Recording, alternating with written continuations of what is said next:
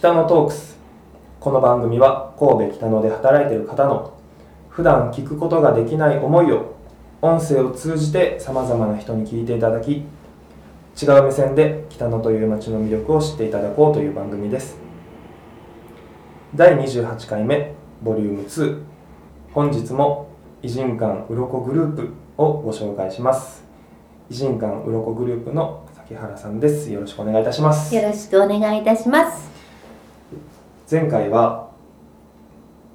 すぐ終わってしまって 本当に体感が3分ぐらいの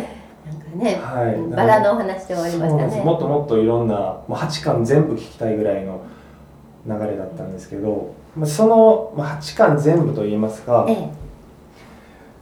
うろこグループさんイベントをコンスタントにされてるようなイメージがありまして、その代表的なイベントだったりどういうイベントをしてるのかっていうところをお聞きしたいなと思って第2回目始めさせていただきたいと思います。はい。えーそうですね。あのちょうど今終わったばっかりなんですけども一番大きなイベントというか、まあ、皆さんがご存知の、えー世相サンタクロースのことを、はい。まあ、例えば北のとか、まあ、この偉人館街っていうのはどちらかというとあの大人の空間というか教習であったりなんかこう異国情緒豊かとかそういうまあ形容するものも全部なんか大人っぽいものが出てくる中であの年に一度ぐらいねこう遊び心がはじけてるようなみんながここに着いた瞬間に笑顔になるようなはい。そういう、まあ、時期があってもいいんじゃないかっていうふうに思っててでちょうど私が入ったのは16 17年前16年前なんですけどその時に最初に浮かんだイベントが「あのファインディング・サンタ」っていうイベントで、あのストーリー的には、まあ、クリスマスが近づいてきて、えーっと北野の街が素敵なんだってって言って、まあ、北の国でサンタクロースたちがその情報を知ってはい。北野に降りてくる。ところが観光客がいっぱいいて恥ずかしがり屋のサンタさんたちは各館に隠れちゃうっていうのがストーリーなんです。でそのサンタを探しながら偉人館を巡りましょうっていうのがあってでそのまあサンタクロースって幸せのアイコンみたいなところがあるのでそれをあの見つけた時にお客様がなんかこういつもと違う笑顔こうワクワクするようなそういうものでファインディングサンタをやった時にその隠れてない一人のサンタクロースが鱗の家の外壁に大きなその時は4メーター級のサンタクロースがついてたんですけどもそれをつけていることではい。あのとてもお客様からの反響が良くってそのまま2004年から続いたんです。だから年末っていうか、まあ、12月っていうこともあってあの皆さんが今年はどんなサンタクロースですかって全国からお電話をいただくようになってでその時にやっぱり作ってもらう、まあ、そのデザイナーさんとかにもやっぱり毎年大変じゃないですか。その時に12月だから待てよと思ってはい。これ1年振り返ったあーまあ世相というか話題に上った良い話題をサンタにこう注げば、ね、エッセンスとして注げばはい。毎年もっと楽しくなるんじゃないかと思って世相サンタっていうふうに変えたんですよね。であの今,、まあ、今はちょっと長くなっちゃいましたけどそんな風にイベントをしてるってしてる理由はその四季を感じてもらいたいこともだけども非日常をいろんな形で感じてほしい。偉人館はいつもいつもあのなんていうのまあもちろんそのお郷愁を感じるその偉人館であっていいんだけどもいろんな顔を持ってるんだよっていうのを知らせたいっていうのともう一つ大切に思ってるのがはい。あのお子様なんですよ。であのやはり日本の場合伝統とかそれとか、まあ、建築物もそうですよね。それから芸術美術っていうのが子供にとってすごい遠い存在にある非日常。ででも今言った言葉全てを私たちは持ってるんですよねでもここにあの子供さんがお父様やお母様に連れられてきた時になんかすごいつまんなそうな顔をして歩いてるのを時々見かける。そういうのを見た時に子供たちにも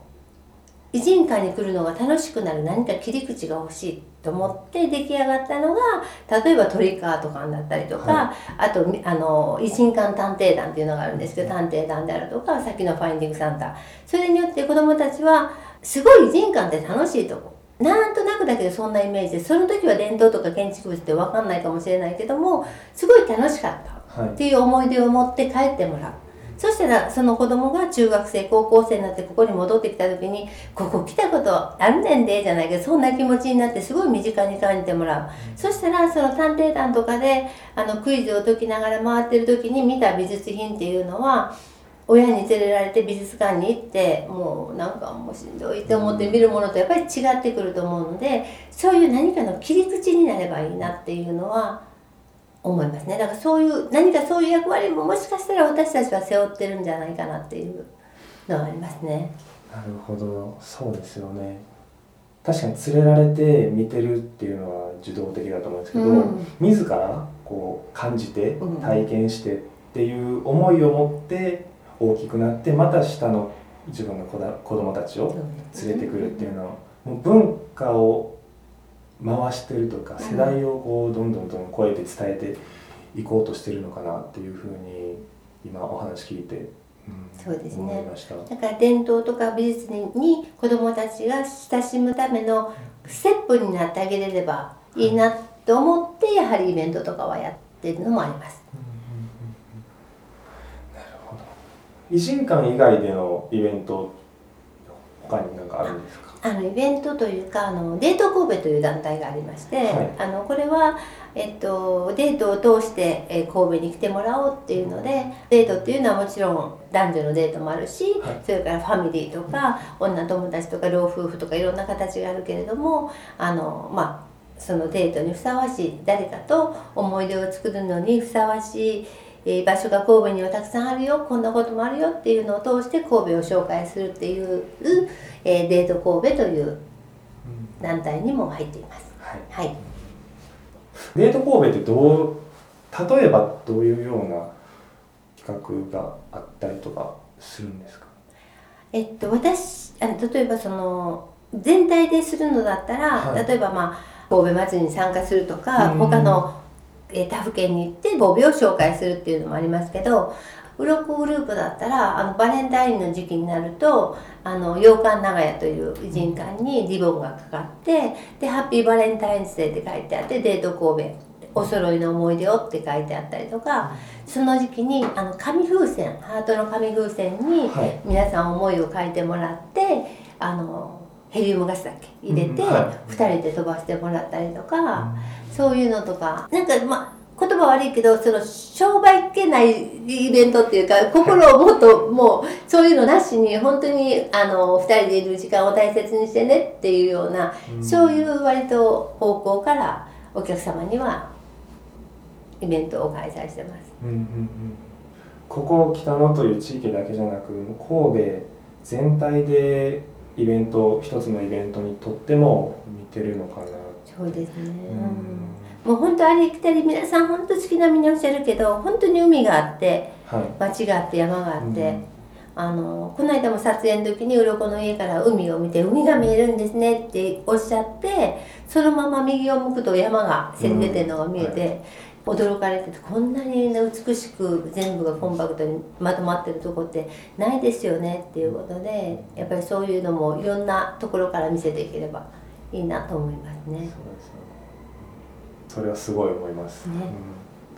このロケーションをみんなに見ていただきたい